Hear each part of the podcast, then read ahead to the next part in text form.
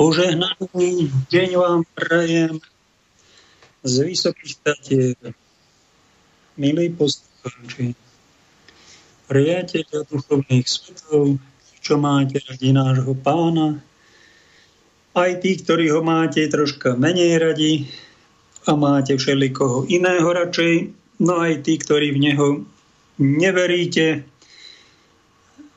A ak by náhodou medzi vami bol niekto, kto sa na Boha hnevá, tak vitaj zvlášť.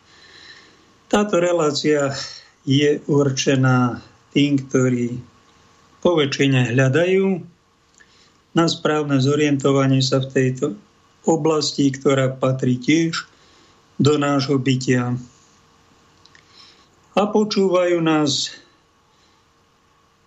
e, možno je to Bráňa v Prahe, možno je to Tony na Floride, možno je to Michaela v Švajčiarsku a možno je to Helenka v Poprade a mnohí iní, ktorí sa rozhodli stráviť čas s spirituálnym kapitálom a bratom Pavlom.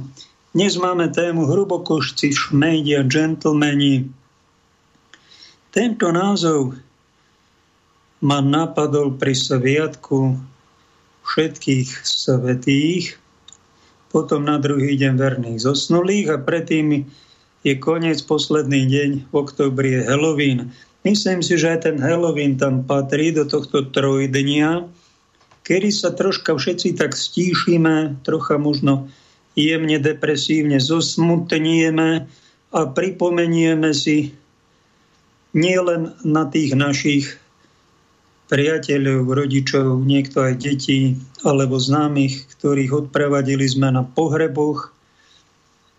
To väčšinou pri návšteve cintorína zapálime sviečku, my veriaci sa tam aj za tie duše pomodlíme, vidí, cítime, veríme, že to nejaký zmysel má, aj svätú omšu ísť obetovať za zosnulých, aj keď nám protestanti do nás rúbu, že sme modlári. No tak vtedy snáď všetci stíchnú aj oni pred mystériom toho, že aj zomierame. Pripomíname si tých, ktorých sme mali radi, ktorí tu s nami roky žili. Ja napríklad som si spomenul na rodičov, starých rodičov, nedávno strýka, ale aj na kňazov, biskupov, ktorých som v živote poznal. A nejaký ten čas sme prežili, tak človek na nich pri tej bohoslúžbe myslí, sa za nich modlí a praje im, ak ešte nie ste v nebi, tak bodaj by ste tam raz došli, bodaj by ste sa očistili. Prečo Halloween patrí do tohto trojdňa? Pretože delíme sa na také tri skupiny ľudí, ako mi to raz povedal jeden pán. Vyzeral ako Žid, učil na ekonomickej škole, prišiel do Hronca, posedel tam so mnou v kuchyni nejakú hodinku, dve a povedal, že viete čo, ja pozorujem tú našu mládež na tej vysokej škole a oni sa delia tak na tri skupiny. No, som ho počúval. Jedna skupina je totálne skazená, znemravnená a nič s tým asi neurobíme. Snáď niekto ešte niečo zázrakom sa zmení. Druhá skupina, to sú veľmi slušní, etickí, solidní ľudia, takí ozaj, čo asi do neba pôjdu. A tá tretia skupina, to je niečo medzi tým, a o tú tretiu skupinu sa bojuje, na ktorú stranu sa oni priklonia. Takto mi to vyhodnotil, ma to veľmi zaujímalo. Nikde inde som o tom nečítal, nepočul, len u neho, ani meno si mu nespomínam. Len veľmi zaujímavá myšlienka. Tak realita je aj taká s nami, že tu na Zemi vyzeráme veľmi podobne ako ľudia. Tak trocha sa odlišujeme, ale sme takí podobní. Aj keď sme na rôznych kontinentoch a rôznu farbu pleti máme, riešime podobné veci, lebo patríme medzi ľudí dočasne nejakých pár rokov, desať ročí, ale to sa zmení. My tu nie sme natrvalo a my sa premeníme na nejaké duchovné bytosti. A delíme sa na tých, ktorí pôjdu do pekla, na tých, ktorí pôjdu do očistca, no a na vyvolených, ktorí skončia v nebi. Toto je predstava katolíckej cirkvi už po dvetisíc rokov taká evanjelická viera, napríklad očistec, protestanti neuznávajú a tvrdia, že to není Biblii. No však keď si pozrieš knihu Makabejcov, nalistuj si to tam, tak sa Juda Makabejský modlil a prinášal obety aj za tých, ktorí zosnuli, tak na čo sa modliť za niekoho, kto je na druhom svete a už sa mu nedá pomôcť. No je to v Biblii, tak čo, čo hovoríte, že to není? To doštudujte, to len vaša neznalosť. Jednoducho niektorí cítime, že niekto nám odišiel, umrel, umrel a a nemôžeme mu už inak pomôcť, už len nejakou to modlitbou, obetou. Tak to robíme. A či v to niekto verí, alebo neverí, realita je takáto. Daj pozor, aby si sa s tou realitou raz nezrazil a nebol tá zrážka pre teba bolestivá. Tak ťa varujem, ak máš nejakú inú predstavu o večnom živote. Veľmi veľa Slovákov, možno aj mojich poslucháčov, je presvedčených o tom, aj Peter Naď to spieva v jednej pesničke, až sa znovu narodím. Oni sú presvedčení to, že keď človek zomrie, tak sa v tom momente, ako zomrie, narodí v nejakom tele matky ako malé bábätko a pokračuje ďalej v cykle reinkarnácií. Toto sú mnohí ľudia presvedčení. To je ďalšia predstava, ako si niekto predstavuje večný život. Tak ja som vám tu povinný, milí naši ezoterici už, lebo toto není kresťanská myšlienka. My, kresťania, nám Duch Svätý vnúka, že my by sme sa tu nemali chcieť znovu narodiť. To není zmysel nášho bytia, znova tu prísť na túto planétu, narodiť sa v nejakej matke a pokračovať v ľudskom tele a zase sa tu chichotať a trápiť a potom zomrieť a znova sa narodiť. Toto je predstava bez Ducha Svätého, predstava východných náboženstiev, väčšinou to majú vyznavači jogy, hinduizmu, buddhizmu a mnohých ezoterických smerov. Ak je vás väčšina, to neznamená, že máte svetú pravdu. Máte tu svoju pravdičku, ktorú si žijete, nejakú karmičku, ktorej sa klaniate. No tak ak sa náhodou stretnete s kresťanom a ten vám začne úplne niečo iné hovoriť, že to neexistuje a nechoďte tam a nesmiete to ani myslieť a to je hriech. Toto. Dajte pozor aj vy, aby ste sa nezrazili raz s realitou, lebo tá zrážka bude dosť tvrdá. Tak vám už dopredu láskavo, milo a dúfam, že inteligentne oznamujem, že reinkarnácia je večné trápenie. Tak ho nazýva pán Ježiš vo svojom evaníliu a rozdeľuje ľudí medzi tých, ktorí pôjdu do neba, do večného života a tí, ktorí pôjdu do relativity, do pozemskej, duchovnej, temnej, zahmlenej, neradostnej, očistcovej, všelijakej inej. Ťažko nám to tu všetko pomenovať. Nejaký jednohmotný svet nás všetkých čaká. Tu sme v takej hrubšej hmote, raz sa to skončí. No tak ak niekto túži veľmi sa zrodiť v tomto živote, tak ja mu tak jemne troška s úsmevom poviem, tak ty si ešte nezačal žiť správny zmysel života. A keď odkladáš svoje žitie na nejaký iný život, tu pozemský život, že sa raz inkarnuješ, kde si v Monaku a tam budeš rentier a tam sa budeš zabávať, chichotať, tancovať a chodiť na pláž a pozerať si pornofilmy, tak ja ťa varujem, že si súčasťou toho, čo sa nazýva biblicky večné trápenie a je to najväčšia chyba tvojho života. Ak som ťa tým urazil, prepáč, ale ja ako kresťan katolík som ti to povinný povedať, že Pán Ježiš nás vyzval. Otec si nepraje žiadne prevteľovanie. Otec si nepraje, aby sme sa tu znova trápili a nové telo obývali a zase sa tu motali do nekonečna. To není Božia vôľa. Toto nám nevnúka Duch Svätý, ale duch tohto sveta. Duch nesvätý, duch očistcový alebo pekelný, jeden z toho, ale nie nebeský, pretože kresťanstvo ako najdokonalejšie náboženstvo alebo evanjelium nám hovorí, že máme pochopiť a dopracovať sa, ako Jožoráš povedal, keď sa ho spýtali, či sa tu chce prevteliť a narodiť, keď je mu sympatický buddhizmus, tak on povedal pred pár rokmi krásne, že on sa a, dúfa, že sa dopracuje v tomto živote k nejakej svetosti a že, a že už sa netúži znova na tejto zemi narodiť. No pozrite, on na to prišiel a spieval krásnu pieseň Ave Maria. Áno, a ty si na to ešte neprišiel? Ty sa tu chceš motať? Ty chceš Boha Otca urážať, že od Neho chceš utekať do nejakého chladného vesmíru? Ty sa chceš okolo tejto planéty točiť ako nejaký duchovný had? Zaoberáš sa duchovnom a čtuješ duchovné knihy a máš prehľad o tom, o tom, rozumieš karmickému zákonu a kadejakým iným duchovným veciam a hovoríš iným o svietení a ty netúžiš ísť do neba? No tak on vám úprimne povie, nie, ešte nie, ešte, ešte sa mi nechce. Ja, no tak ešte, keď sa ti nechce, no tak ale to je chyba, to je nejaká nekvalita. Charakterová, spirituálna.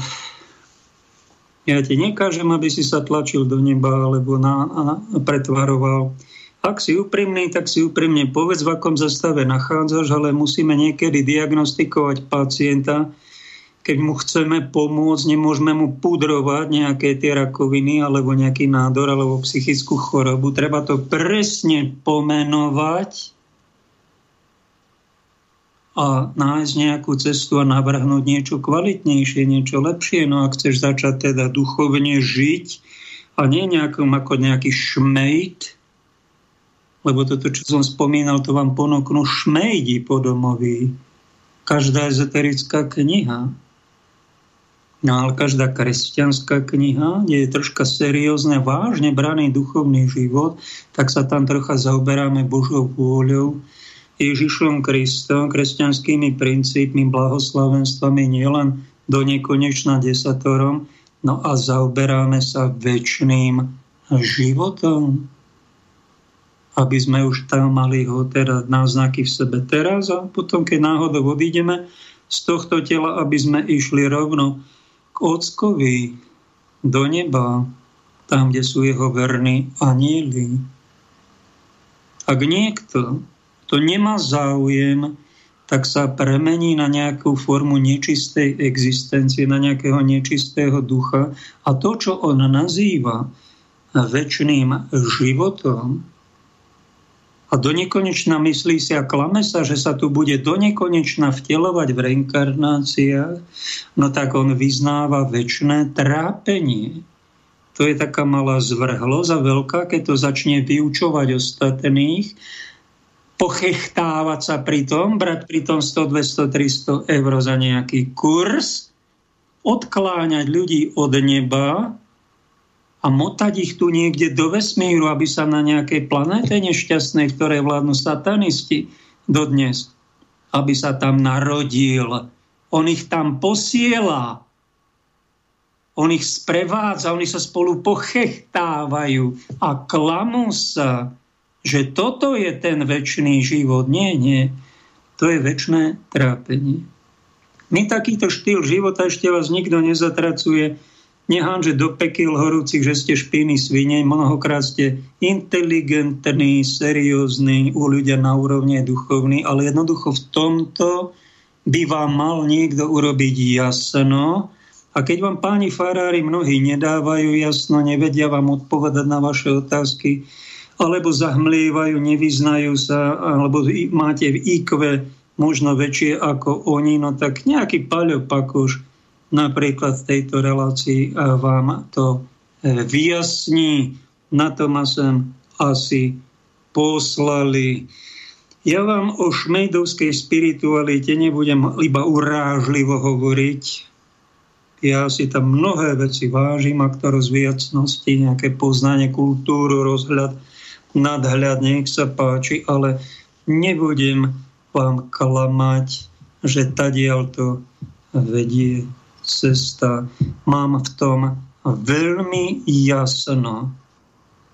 A prajem aj vám, ktorí tápate, neviete, alebo ste to teraz mysleli, aký ste vy veľmi kvalitní a tí najkvalitnejší, ako sú tí kresťania, úplne sprostučky, infantilní, hlúpočky, no tak si pooprav svoj názor, aby, lebo raz sa môžeš zraziť s tou realitou, čiže zr, a, tak, ako existuje.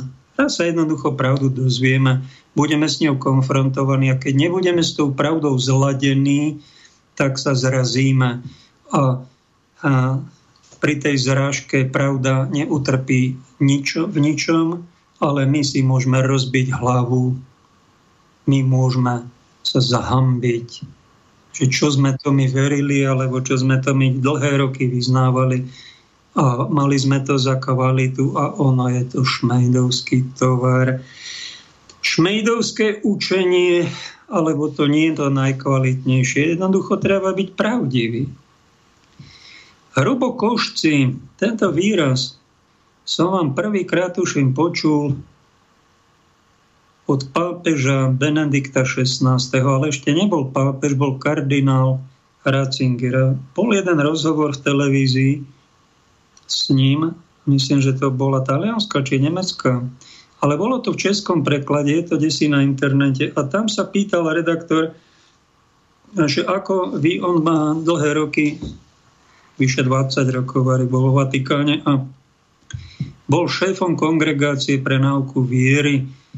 Volali ho pancierový kardinál a náplňou práce je takého kardinála, ktorý šéfuje tejto kongregácie, bývala sa volala Inkvizícia. Inkvizícia vznikla akože na ochranu čistoty kresťanskej viery. Úmysel bol dobrý. Len sa to zvrhlo vtedy, keď tam kto si z tých pápežov povolil pri vypočúvaní svedkov aj mučiť. Myslím, že to bol Inocent štvrtý polovici, tuším, jedenásteho storočia. A tak to bola chyba. No, v tom spise som si ho našiel na internete, to je z angličtiny, to prekladač preloží a som sa tam dočítal takú vetu, že okrem toho mučenia, nie takého sadistického, ale takého jemného, tak pápež tam Inocent štvrtý pripomenul, že toto, čo ja tu nariadujem, to sa nikdy v cirkvi nezmení.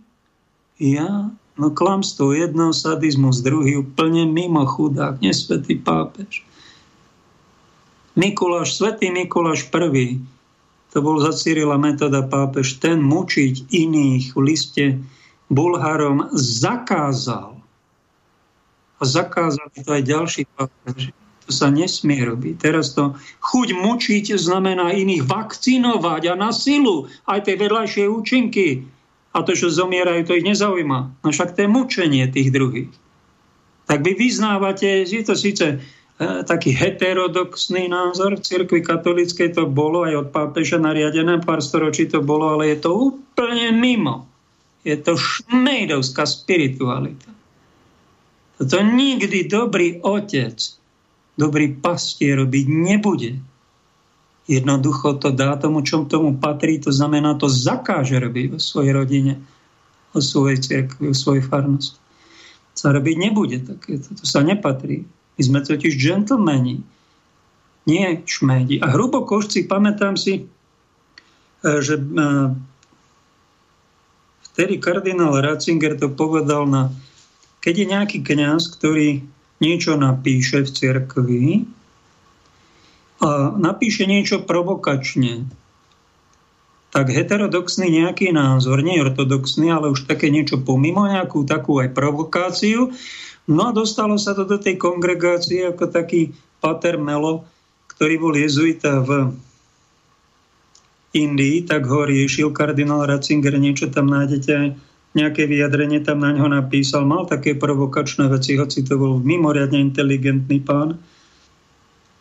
A tak z tej kongregácie ho hneď kijakom nešmarili a netrestali a z cirkvi nevyhodili. Ale vyzvali ho slušným listom, prosím vás, pán Melo, Anthony Melo, Možno ste čítali jeho knihy, sú mimoriadne inšpiratívne, provokatívne, v niečom aj prestrelil. Na toho kongregácia vtedy upozornila, napísala mu list. Prosím vás, ako ste to myslel? Vysvetlite to, prosím vás. Tu a tu ste napísal nejakú vetu, ktorá nesedí celkom s katolíckou doktrínou a vy ste povinní ako katolícky kňaz a páter obhajovať vieru cirkvi, nepresadzovať tu svoje názory. Takto nejak ho vyzvu, veľmi inteligentný postoj.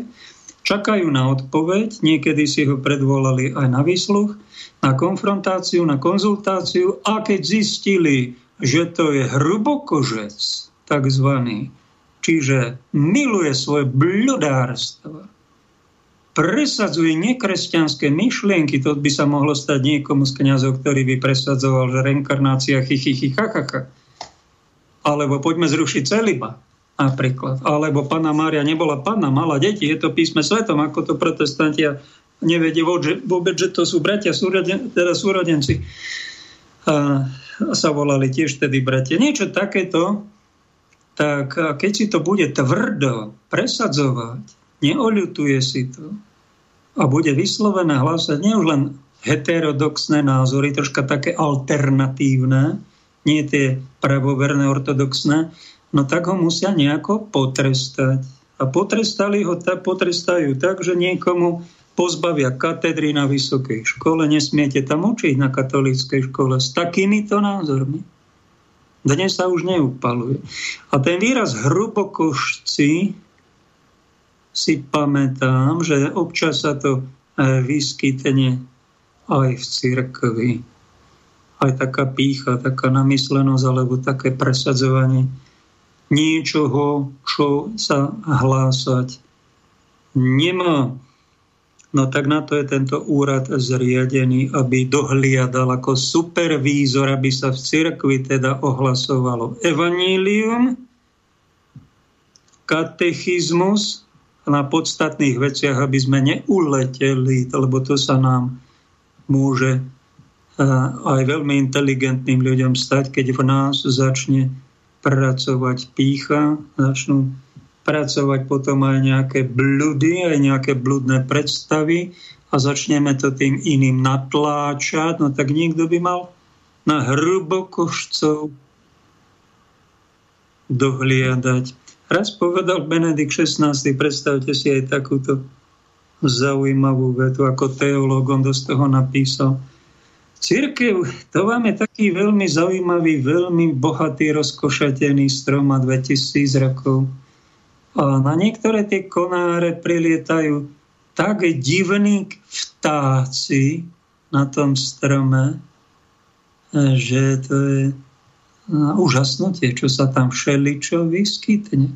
No tak o cirkev majú záujem nielen aníli a ľudia dobrej vôle, veriaci kresťania, však to je úplne také logické, že v prvom rade o kresťanstvo a to čisté a pôvodnú cirkev Petrovu má, majú temné sily záujem napadnúť, infikovať, infiltrovať, poškodiť, poškvrniť. A neraz sa im to stalo, že keď niekto vyvádzal niečo aj na pápežskom dvore medzi biskupmi, alebo nejakými kňazmi vyvádzal nejaké už kriminálnosti a zvrhlosti, no tak to bol pravdepodobne posadnutý démonmi, ktorý, a preto si ich pritiahol, lebo narobil veľa hriechov, mal v hlave veľa bludov, nevyčistil si to, pritiahol to, no a narobil potom škody. No a vy si myslíte, že to je kresťanstvo? To vôbec nie je kresťanstvo. Aj keď sa to v kresťanstve, v cirkvi priamo, aj keby vo Vatikáne vyskytlo. Stalo sa, že nejaký švajčiarsky gardista pred časom, tu tuším za Jana Pavla druhého bolo, že sa mal ženu, tam do nej sa zamiloval iný gardista, bol tam žiarlivosť, tak ho zabil, neviem, či aj seba nezabil, alebo nejaké také hrôzy. Vo Vatikáne nedávno, tuším za svätého pápeža, pod jeho oknami sa to stalo. Sa to nejako pozametalo, ututlalo, ja sa vás pýtam, vy si myslíte, že to bolo kresťanstvo, toto? A keď sa to stalo vo Vatikáne? Nebolo. Boli to nejakí hrubokošci, ktorí si tam vyrovnávali účty ako mafiáni, nevedeli to spracovať a vôbec im nepomohlo, že pár metrov od nich je pápež a svätý Peter a Eucharistia, všetci svätí. Im to nepomohlo. A treba jasne rozlíšiť. Toto už není kresťanstvo. To boli nejakí šmejdi, ktorí sa zabudli premeniť počas života na gentlemanov. Aj o tom je. Preto ten sviatok všetkých svätých, Halloween a verných zosnulých súvisí, súvisí všetky tieto tri dni, hoci ten jeden nezaviedol hnala cirkev, matka cirkev, ale založili si ho sami nejakí čertovskí uctievači, možno sami satanisti, hoci to nie je až také hrozné, keď tam nejaké tancujú deti v maskách, ale už sa začínajú čertiť a pochabiť a môže im to poznačiť potom aj vývoj. To je také, že to sú už tí, ak vás, všimnite si, milí moji, tí, čo ma počú, dokážete počúvať, ktorý z tých sviatkov vám je taký srdcu najbližší, najsympatickejší, pretože večný a duchovný život sa nás všetkých týka. A no ak, ak ťa ťahá Halloween a nejaká mágia a nejaké čarodejníctvo, no tak úprimne si to priznaj. A keď si to priznáš, a keď si, a tak sa ťa spýtam ďalšiu otázku, myslíš si, že to je správne? Však nie. No tak si nájdi troška niečo vyššie. Niekto miluje ako na jednej dedinke, kde som pôsobil nad Zvol, pri Zvol, nad Zvolenom, tam vedľa Trňa, tak, tak tí dedinčania, nie v Trni, ale vedľajšej dedine to bolo, mali tak prezdobený cintorín. Oni, oni tých, tých zosnulých milovali, aj tie cintoríny, aj tie obrady, aj to všetko, tie sviečky. To, bolo, to bol taký sviatok, najväčší zo všetkého. No tak keď to niekto takto má, tak asi do toho sveta putuje medzi tých verných zosnulých, čiže do očistca. Mňa osobne ťahá dlhé roky, ako som v duchovnej službe už a vyše tridsať rokov, mňa ťahajú všetci svätí. Úprimne. Nepretvarujem sa, neklamem a nedorábam sa. Snáď to zo mňa cítite, že ja chcem byť aniel. Pán mi dal také skúšky, že možno to bude aj na archaniela, neviem. Ale to je môj domov. To sú priatelia, to sú priatelia nášho Otca nebeského. To sú priatelia Ježišovi, ktorí pracujú s Duchom Svätým, ktorí tam smerujú. Áno, a to sú, spoznáte ich podľa toho, milé dievčatá, ktoré ste zamrznuté z hrubokošcov, čo zas vyviedli, aj z týchto šmejdov, ktorých neraz máte okolo seba. A vám je z toho strašná zima, no tak snáď prajem vám, aby ste stretli, mali vzťah, alebo mali aspoň duchovného otca vo vašej dedine farnosti, aby to bol gentleman, čiže jemný muž, pretože títo ostatní sú, a hrubokošci sú veľmi hrubí, sú ešte za ním horší mafiáni, ha, kriminálnici. Títo šmejdi, to sú tí, ktorí, aj tí, ktorí milujú reinkarnáciu, to sú šmejdi, prepáčte za úprimnosť. Teda, keď vám neponúknú večný život, ale falošné. Falošná, falošnú verziu večného života. A už je to niečo také hrubšie. Gentleman, to je jemný muž. No, mal by dať pozor, aby nebol prejemnelý ako púpuš. Však to už by sa nehodilo. To. S týmto by vám bolo, ak takému mužovi by ste nemali rešpekt, skorej posmešky by ste si z neho robili. To by to není dobre dohotovenie sa. Gentleman, gentle je po anglicky jemný. Raz mi pán biskup Rudolf posielal ma na Horehronie a povedal mi to takto. Pavel, ty si taký veľmi jemný. A na Horehroní sú tí ľudia takí, že vraj hrubší. No tak keď to dáte dokopy, tak bude to akurát. Jo, ďakujem, ďakujem, pán biskup. Vy ste ako prorok niekedy mi to takto povedal. Treba byť jemný a tú jemnosť v sebe mať a stať sa gentlemanom. Prajem vám to, každému jednému mužovi, aby taký bol, aby na tomto živote pracoval, lebo ak niekde hrubý sa do tých jemných svetov, do tých nebeských, čistých, svetlých nedostane. Bude tu hrubosť, nekvalitu musieť niekde dať do čistiarne a niekedy to bude trvať aj storočia, keď to tu nerobil za desaťročia počas života, ale to flankal. Dáme si prvú pieseň.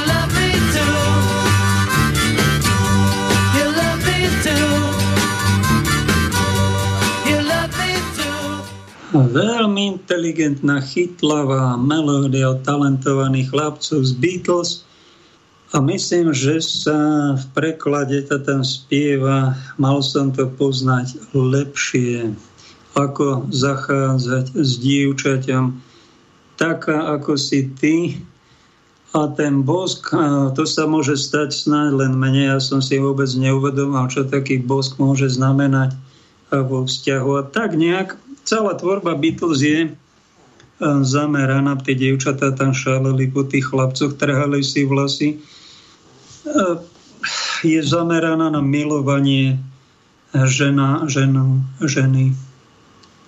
Čo patrí do nášho života, ale milé sestry, keď vám je niekedy zima, tam, kde ste, tak je to možno aj preto, že my muži nie sme až takí džentlmeni, akí by sme byť mali a duchovní ľudia, kvalitní, ale sme modlári a jedna z takých, aj Beatles robil takú chybu po svojej podstate tí chlapci, že kresťanstvo im nejako nevoňalo, išli tam kdesi do Indie za Mahariším, tam meditovali a venovali sa aj nejakej mystike, joge. Popri tom, ako roztočili život a mysleli si, ako žijú naplno, tak naplno nežili. Niečo veľmi podstatné im chýbalo a to bol kontakt so skutočným svetom čistým, ktoré sa volá svet nebeský, alebo ja to tu nazývam krycím menom absolútno. To je priestor, určite to bude aj priestor, keď Ježiš povedal, idem tam na druhú stranu pripraviť vám miesto, čiže bude to aj miesto, nebude to len stav našich duší, bude to aj niečo okolo nás, aj nejaký priestor, do ktorého sa nečistí z veľkej pravdepodobnosti nedostanú, ich to odhodí.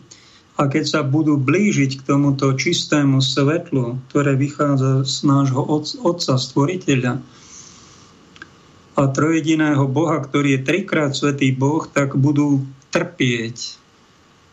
Čím budú bližšie k tomu svetlu, tak tým budú, bude im to robiť utrpenie.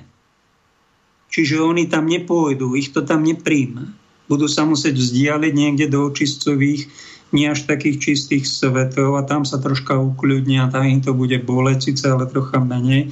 No a to isté svetlo, ktoré vyžaruje z Boha, ak sa niekto dobre, dobre prežije charakterne svoj život eticky, pravdivo žije, snaží sa robiť aj nejakú tú očistu, čiže pokáňa, nerobí si z toho prču z duchovného sveta, nech, ne, nepochabí sa, no tak to isté svetlo, ktoré týmto nečistým duš, dušiam bude robiť utrpenie, pravdepodobne to isté svetlo bude robiť čistým dušiam blažené pocity.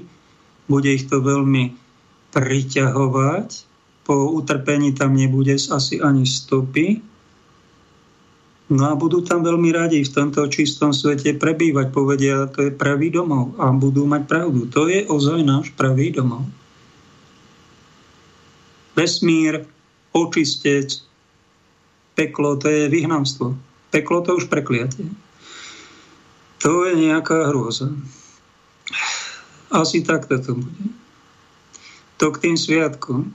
Máte radi nejakého svätého? Ja milujem Katku Sienskú. No a čo veľmi často ho mám v rukách. Tá žila pred sedemsto rokmi, obrovsky milovala Ježišovu nevestu. Ježišovo dielo, ktoré tu nazývame Matka Cirkev, ona ho veľmi milovala. Pápeža milovala. Viete prečo? Pretože tomu Petrovi dal Ježiš nejaké poslanie, nejakú misiu. Pás moje ovečky, pás moje baránky. To je misia teda nie od hocikoho, aj tí nástupci apoštola Petra, pápeži. A dostali tento jasný mandát, oni si ho v dejinách splnili. No a ona milovala pápeža, aj keď bol kdesi mimo.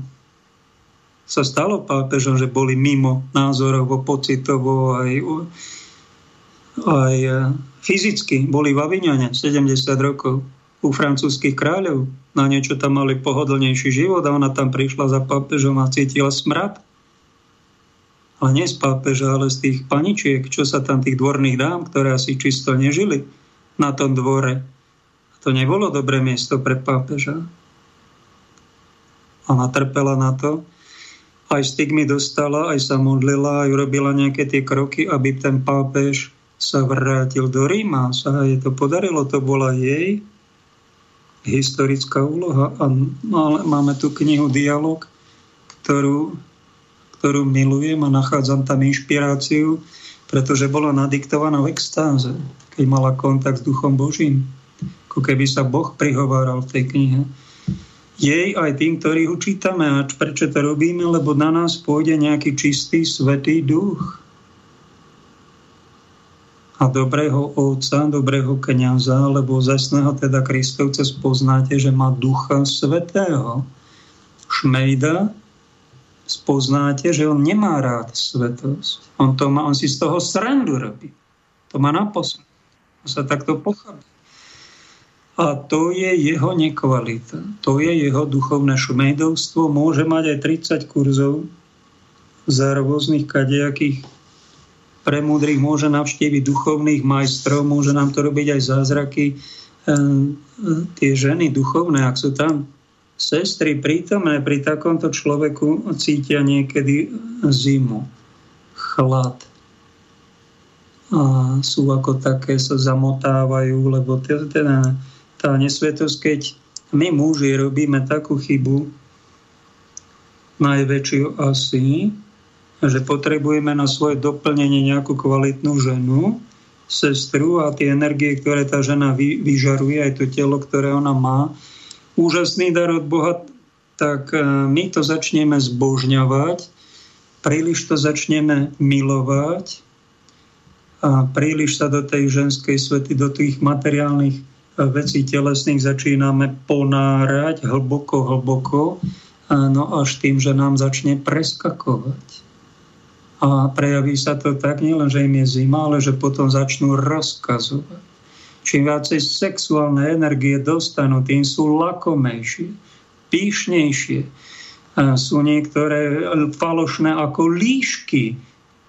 Keď sme my, muži, šmejdi a takíto bulovia, že neslúžime Bohu, ale kláňame sa nejakým peniazom prašivým, funkciám, alebo zbožňujeme len to ženské telo.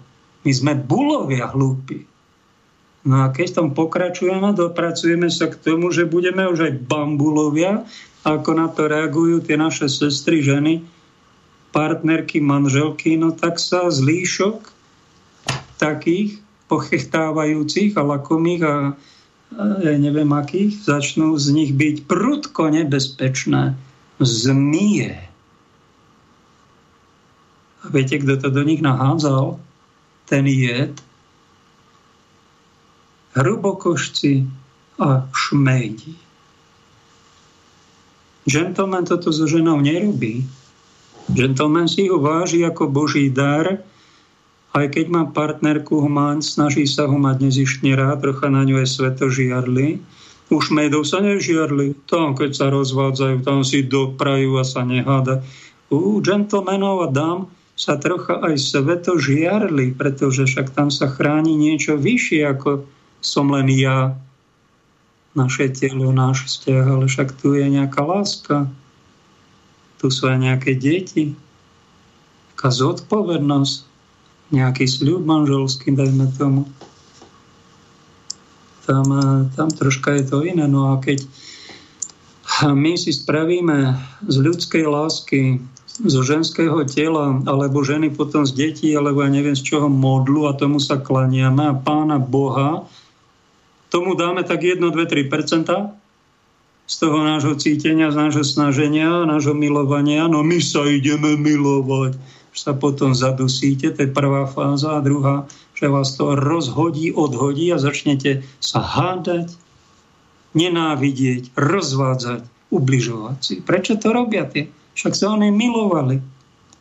Teraz toto, no tak asi preto, lebo to prehnali tou láskou, boli to šmejdi.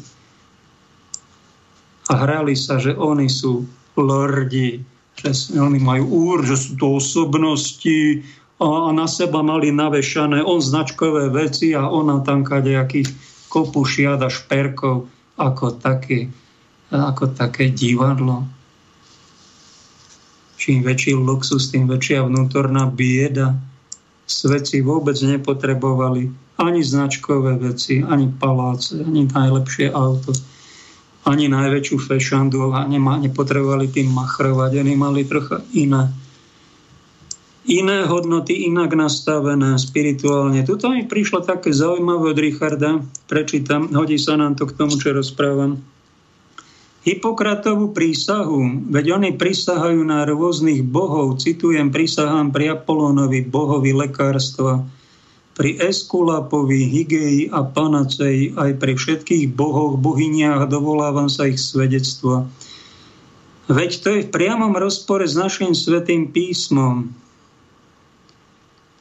A ešte jedna otázka.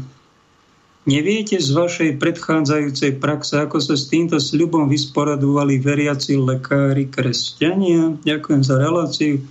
Prajem požehnaný deň, s pozdravom Richard. Tak keď ide lekár do praxe lekárskej, túto Hipokratovú prísahu skladá. Je to taký krásny rituálik. No ale ten Hipokrates nebol kresťan, bol to pohán. Mal spoločné niečo s zakladaním lekárskej vedy, medicíny, doby, kedy presne žil, nespomínam si. No a lekár by to mohol tak, že teda bereme to svoje remeslo, nejdeme tam, nejdeme sa zabávať, ale ideme ozaj chorým pomáhať a tak prisahajú, že to teda vážne berú. No tak slovo prísaha by tam jeden kňaz, pán dekan, to vyriešil takým krajším Keď je to také, je to pohanská prísaha, vlastne to je dovolená. To je vlastne dovolená aj lekárska. A keď je to taký kultúrny rituál, stavovská hrdosť, že teda bereme veci vážne a nebudeme pacientom ubližovať, ale budeme ich fakt liečiť a urobíme všetko preto, aby sme im zachránili život alebo zdravie. Všetka česť, nič proti tomu. Všetko v poriadku. A sú lekári, ktorí to, a myslím, že berú aj vážne. Na jedného si spomínam, Janko z Banskej Bystrice. O ňom je sestrička. Jedna povedala, to je svätý človek.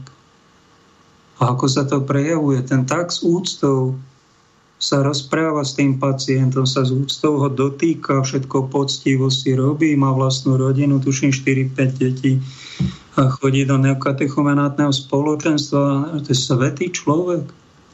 No krásne, pozrite, sú aj takí lekári a sú aj takí, ktorí vám otrčia. A keď povedia, keď nepodplatíte, tak vás na tú operáciu nezobereme a robí obštrukcie a necitlivo vyšetruje pacienta a nepozrie sa mu ani do očí, ani na telo, len kúka do počítača, tam si niečo kliká a vidíte, že je už taký vyhorený, že stratil jemnocit. To keď žena stratí jemnocit, milé sestry, dajte pozor, to je To je nedobré. To je ako keď niekto príde o panenstvo bez lásky, ešte horšie. Jemno, jemnocit ženy by mali mať niečo jemnocitné a mali by tým vplývať všade, kde prídu a to je niečo nádherné a budú vás milovať okolo. Ak toto nestratíte, budete mať, deti vás budú zbožňovať, mať radi. A keď sa už týka kresťanského, kresťanskej prísahy a idú do manželstva a tam si odprisahajú takýmito slovami na kríž, klaknú si a ruka sa dá na kríž Pána Ježiša a takto sa tam povie: pred oltárom nášho Pána Ježiša Krista prisahám, že svoj manželský sľub dodržím, tak mi Pán Boh pomáhaj. Toto si tam sľubujem, beriem a potom si prisahá. A je to v súlade s učením Ježiša Krista. Pýtal som sa pána biskupa Fila, napísal som mu ako kaplán list, sa mi to nezdalo, pretože keď si zoberete Matúš piata kapitola, tam sú blahoslavenstva a je tam potom horská reč a medzi rečou pán Ježiš hovorí: keď poviete áno, či na svadbe, či na úrade, či v krčme, tak nech to znamená áno. A keď povieš nie, nech to znamená nie. Čo je nad to, je od zlého. Povedal nie hocikto. Ježiš Kristus, syn živého Boha. To som si ja nevymyslel, ja som povinný vám to povedať. A v cirkevnom práve je, že máme pr- možnosť prisahať na Bibliu, na kríž, na súde. Ako je to, sa pýtam toho pána biskova. Vy si to doštudujte, doštudujte si to. My máme povolené prisahať, no tak prisahať nemáme dovolené. Máme možno dovolené sveto prisahať, to je už úplne iná kategória, že sľub si dáme pred Bohom, jeho bereme za svedka, tak tam dajte aspoň slovo sveta prísaha, alebo radšej miesto prísažné prehlásenie. Raz som sobášil, dva sobáša, ja si tuším z tých sto sobášov, čo som sobášil tých mladých, tak asi dva, ja, dva páry si zapýtali, že nechcú prisahať. A prečo? Dôvod tento, že chcú byť verní Božiemu slovu Ježišovi, ktorý povedal: neprisahajte. Jedna zaujímavé, už je rozídená, nie rozvedený, rozídený, lebo tam pán manžel sa nechoval tak, ako si pani manželka predstavovala, a s dvoma deťmi odišla, oddelili sa, modlím sa za nich, aby sa spolu vrátili. Ten druhý pár, ani neviem, ako žijú, ale pán biskup Rudolf zaujímavé zareagoval tak: berú to vážne títo, keď idú do, do sviatosti manželstva v kostole? Berú to vážne, pán biskup, sú každý deň v kostole, sú vynikajúci mladí, zbožní, najzbožnejší. Tak dávam dispens. Pozrite, to rieši. Dal dispens, dal im výnimku, to je krásne. ďalšiu výnimku dal jednému, že jemu zima v kostole, je plešatý. No tak pán biskup dal normálne výnimku, tak vy môžete ako muž mať pri návšteve kostola bohoslúžieb baranicu na hlave. Ďalšiu takú až humornú situáciu si spomínam, že rozprával, že jedna manželka sa vymodlívala v kostole hodinu, dve, aj štyri hodiny a doma manžel nešťastný. Deti, deťom sa nemal kto venovať, bolo nenavarené, neupratané a nepožehlené.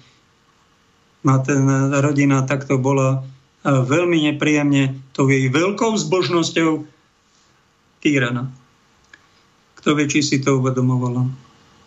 A že prvorada povinnosť není vysedávať kostola, vymodlívať sa, ale starať sa o svoje deti, aby muž bol spokojný a full service robiť, a to je dosť obeta. Asi ja za jej to nechcelo, tak utekala do kostola, nehala to na svokru alebo na muža.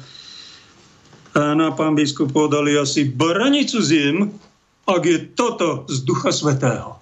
Takýto postoj. Tak to len na odbočenie. My, kresťania, by sme, ja som osobne, v živote neprisahal ani raz. Zaujímavé, ani pri vstupe do kňazstva, ani pri sľubovaní celibátu, alebo nejakých iných príležitostiach, čo som v živote mal, maturitu a neviem čo. Ale raz mi pán dekán, keď ma inštaloval v Trni, dal recitovať Verím Boha, a bola tam, že budem prisahám, že budem ohlasovať katolickú nauku. No tak som povedal, pán dekán, viete čo, ja sľubím, že sa budem snažiť ohlasovať evanjelium tak v súlade teda s učením cirkvi katolíckej, ale výhradu vo svedomí si používam, že prisahať som doteraz neprisahal ani nebudem. A on to prijel. Netlačil na píl. Bodaj by tí, ktorí teraz nasilo vakcinujú, bodaj by im uznali výnimku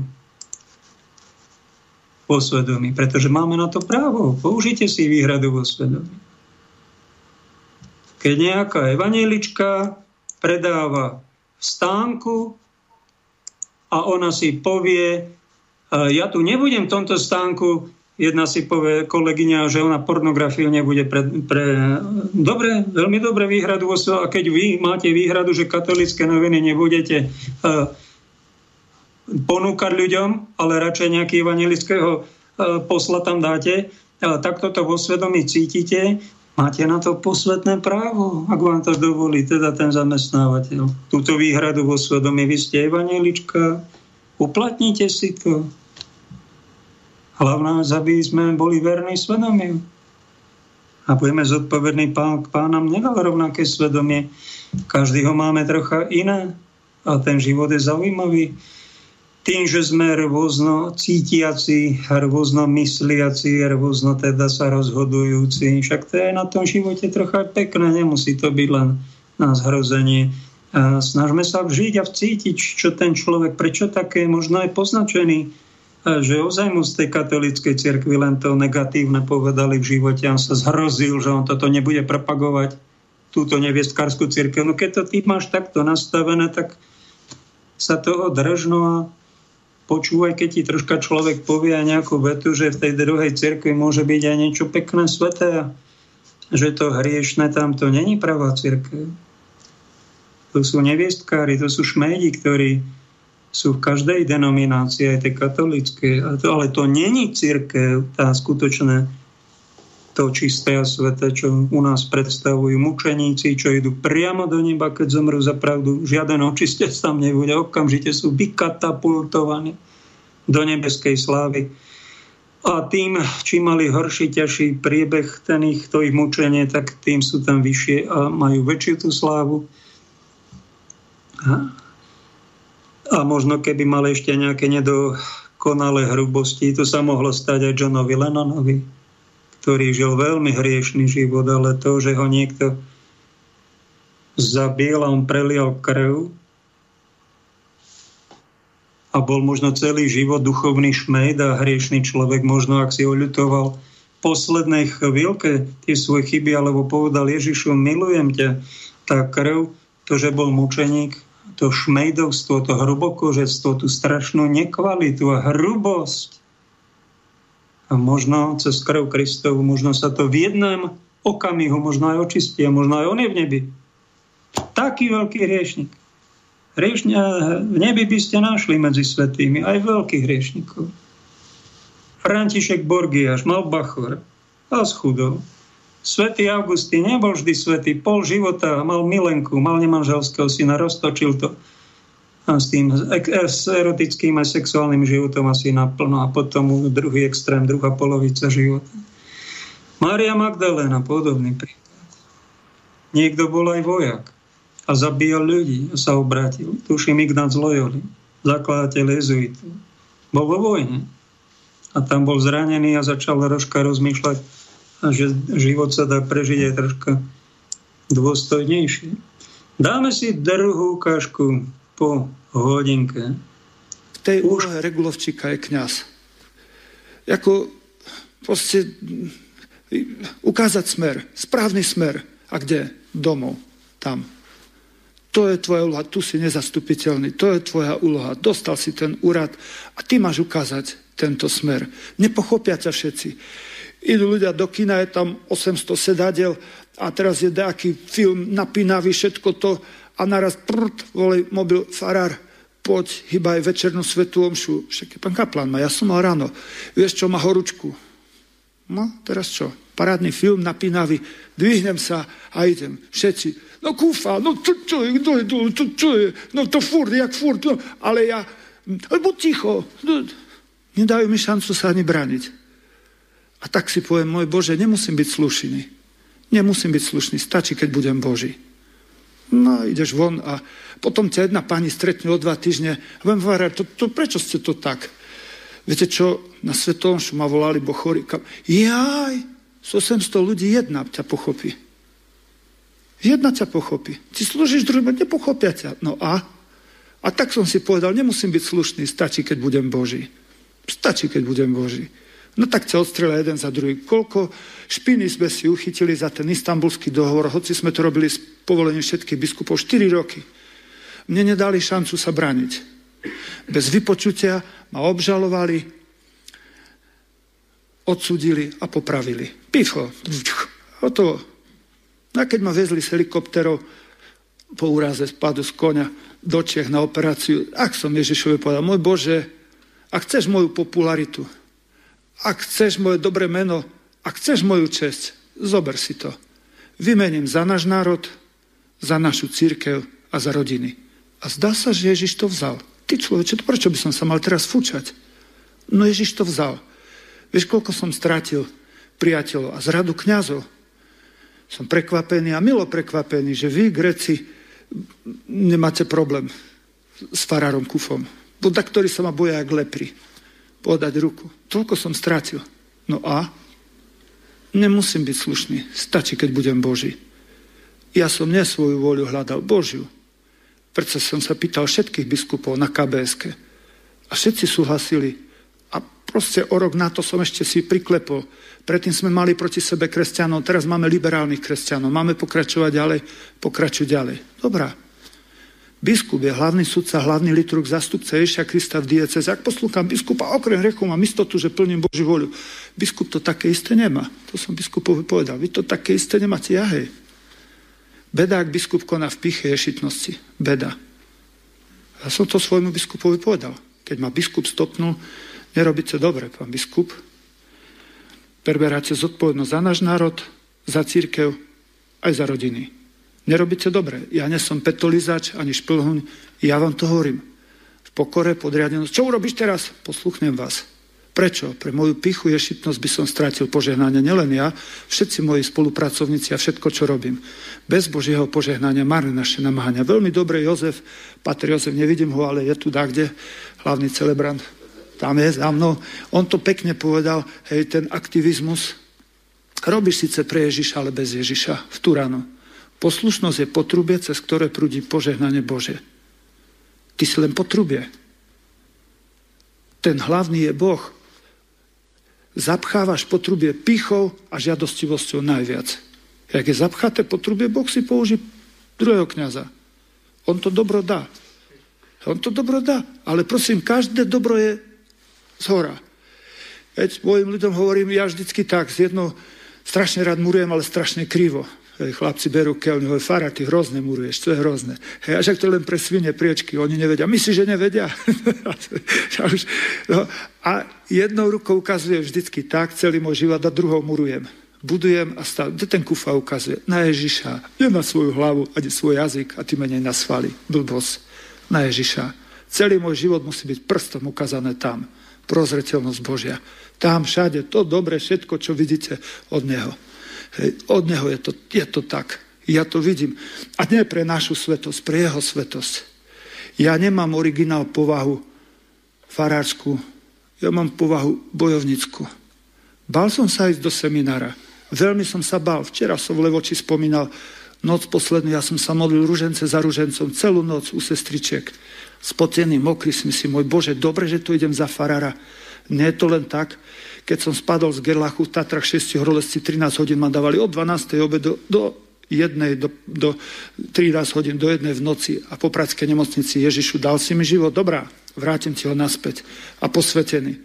Nevedel som, čo budem robiť, len akoby čistý papier biankošek som podpísal Marian Kufa. Ježišu, ty napíšeš miesto, spôsob, aj čas, aj kde. Nevedel som, že Ježiš to vezme vážne. Hej, no tá poď sem. No, a tak som šiel. A ja som nevedel ani také veci, jak z ulice prídeš, nevedel som čítať z písma, nevedel som prevracať knižky. Tí bohoslovci to všetko vedeli. Ja si myslím, pre pána Jana, keď prišlo na mňa, že som mal čítať, tak som sa klepal s Ambonom, šestáci tak sedeli. Poď si, bude sranda, Maroš dneska číta. Si myslím, môj Bože, jak ja budem kázať, keď čítať neviem. Môj Bože, to čo je? Idem dobre? Strapaty som prišiel do, oholil som sa tesne predtým, no, a, ale som nevedel ani, že čierne topánky, ja som žlté topánky, prišiel do seminára, viete si predstaviť, čo to bolo. Hej, vicerektor, pacijem, to, to, to máš. Čo, čo? Ja som predtým v teniskách a, a máme hovorím, mami, vieš čo, asi musím mať nejaké topánky. A tak nejaké, tam som videl v partiovke v lacnom obchode, také sú také žlté, ale tak sú lacné. A mama mi ich kúpila a to, pánečku, hneď nedobre bolo. Tie, no, nevedel som tie veci, ale Ježišo, neodskočil som zo svojho sľubu. Software som nezmenil. Či kričia Hosana, alebo ukrižujú ho, ja furt idem ten istý smer. Furt ten istý smer, furt. Pre núdznych trpiacich som zasvetil svoj život. Ježišovi Kristovi slúžim ako Kristovi trpiacemu. Piatich spôsobov je prítomný Kristus tu. Však Eucharistii, červené svetelko, preto my kľakáme a vy sa kľaňate preto. Pretože je tam prítomný Boh. V Božom slove, preto my stojíme. Vzdávame úctu nie tomu farárovi, Kristovi, ktorý v tom okamihu rozpráva cez toho in persona Christi, zastúpení Kristov, cez tých kňazov, ktorí slúžia omšu. Kňaz, preto sa my postavíme, to hovorím, že zastúpení Kristovom kňaz, ne kňazovi sa kľaňame, vzdávame úctu Kristovi, ktorý v tom okamihu, ten kňaz, ktorý slúži omšu, vyslúhuje sviatosti. Potom, kde sú dvaja, traja spojení v mojom mene, tam som ja medzi nimi. Ja mám obrovskú radosť a ste pozbudení pre nás. Takto sa získ kňazi. Ty, to je Amerika. Paráda. Dobre, že takto sa získ. To je, to je paráda. To je veľk... To, to som fest rád. A vás pozbudzujem, aby ste toto robili. Že to, to je paráda. To je nič lepšie. To, do Amerika. Hej, Ferko sa vrátil z Ameriky, už som ho teraz tu, kde si videl, ale to, to je, prosím pekne, áno, toto tu je dobre. No a potom piatý spôsob, a ten nás rozdelí na ľavú stranu a pravú. Bol som hladný, dal si mi jesť, nedal si mi jesť. Bol som smedný, dal si mi piť, nedal si mi piť. Bol som nahý, zahodil si mi... Nezal... A kde, môj Bože, v tých núdznych a trpiacich? Toto ťa oddelí na ľavú a pravú stranu. Toto ťa oddelí. A ostatné, ostatné sú keci. Ja som vtedy, vieš čo, nekecaj. Boh je tak dokonalý, že Bohu ty nič nemôžeš dať. Keď z fyziky povieme guľa. Keď ku guľe prilepíš dačo, už je tam hrča. Keď z guľe dačo zobereš, už je tam diera. Taký slabší príklad, ale približne sedí. Ak by si ty Bohu mohol niečo pridať, znamená, bol nedokonalý, niečo nemal a ty si ho zdokonalil. To není pravda. Ak by si Bohu mohol niečo vzať, už je nedokonalý, bo ty si mu niečo vzal. To tiež není pravda. Keďže Boh je dokonalý, vymyslel fintu, prilepil k sebe bližného a povedal, čokoľvek ste jednému z nich dnes ste urobili. Celý náš život je skúška z jediného predmetu. Z akej? Z akého? Z lásky. Z akej lásky? Nepocitovej. Cítim, Ježišu, jak ťa milujem. Ja cítim. Vidíš mi tie slzy? Ježišu, cítiš. Aj hlavu mám na boku. Vidíš, cítiš. Niečo ty cítiš. Nepocitová láska. Skutková láska. Láska, ktorá ťa musí bolieť. Tá je naozaj sná. Matka Teresa hovorí, tu na láska ťa musí bolieť. Bolí ťa tvoja láska? Neboli? Není naozaj sná. Nič ťa nestojí. Za nič nestojí. Hej, prosím, pre nás kňazov vidíme, že máme ukázať smer. Smer, keby ten Regulovčík odišiel, bola by tragédia, kopec ľudí by zomrelo. On musí ukazovať smer, hoci ho nechápu. V tej pozícii sme my kňazi. Keď si sa narodil, tri úrady si dostal naraz. U nás sú to kráľovský, kňazský a prorocký. Pomáže kňaz. Hej, to kráľovský máš kráľovať nad svojimi púdmi. Keď nekráľuješ nad púdmi, to sa podobáš psíkovi. Napapať, vyspať, po prípade rozmnožiť. A ďalej? Nič. No a ja kráľovať nad svojím. Radosná správa, aj pokus sa počíta. No vyskúšaj. Tie púdy, kde si ťahajú a ja proti tým púdom. Zasvetený život, alebo klerický život, to je hore kopcom a proti vetru. Nie dolu kopcom a s vetrom. Prirodzenosť ťa tam ťahá. Hore kopcom a proti vetru. Často nepochopený, znevážený. No a? Nemusím byť slušný. Podľa, najmä podľa ľudí. Stačí, keď budem Boží. Krásne, Maroš. Veľmi pekne ti ďakujeme. Ľudia milujú tohto kňaza na Slovensku. Asi najpopulárnejší z nás. Najviac toho navonok aj vybudoval. Možno najviac tým núdznym aj pomohol. Nedávno mi prišli dve sestry, že chcú u Maroša Kufu si spraviť spoveď, ale nie takú povrchnú, ale takú možno aj celoživotnú, u nás sa to volá generálnu, tak som tam zavolal. On že vraj mobil nemá. Sestra Margita mi to vybavila, ďakujem pekne, či sestrička. S tou som sa nestretol a dohodli nám o pol tretie, Maroš fakt, o pol tretie bol pri bráne. Sice monterka, my sme ešte v takom novom kostolíku čakali, akorát sme sa pomodlili tam korunku Božiemu milosrdenstvu a on tak za nejakú polhodinku prišiel aj v reverende a kde si povedal, že celý jeho život sú spovede a betonovanie, že to tak strieda.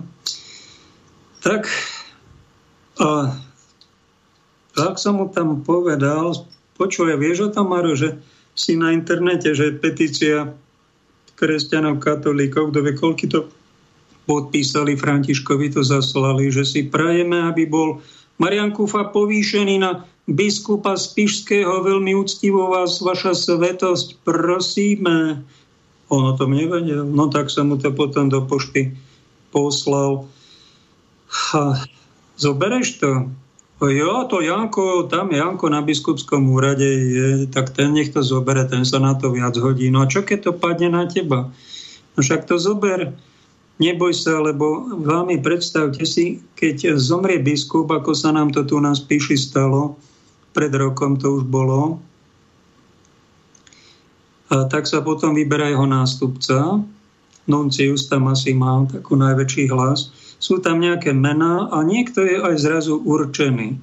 Príde mu to a dajú mu to na rozmyslenie, neviem koľko, či týždeň, či tri dní a ten môže povedať, že berem to alebo neberem to. A že vraj z Vatikánu, to si to prezradil, to tajemstvo, že dosť kňazov, ktorí sú určení a že to odmietne.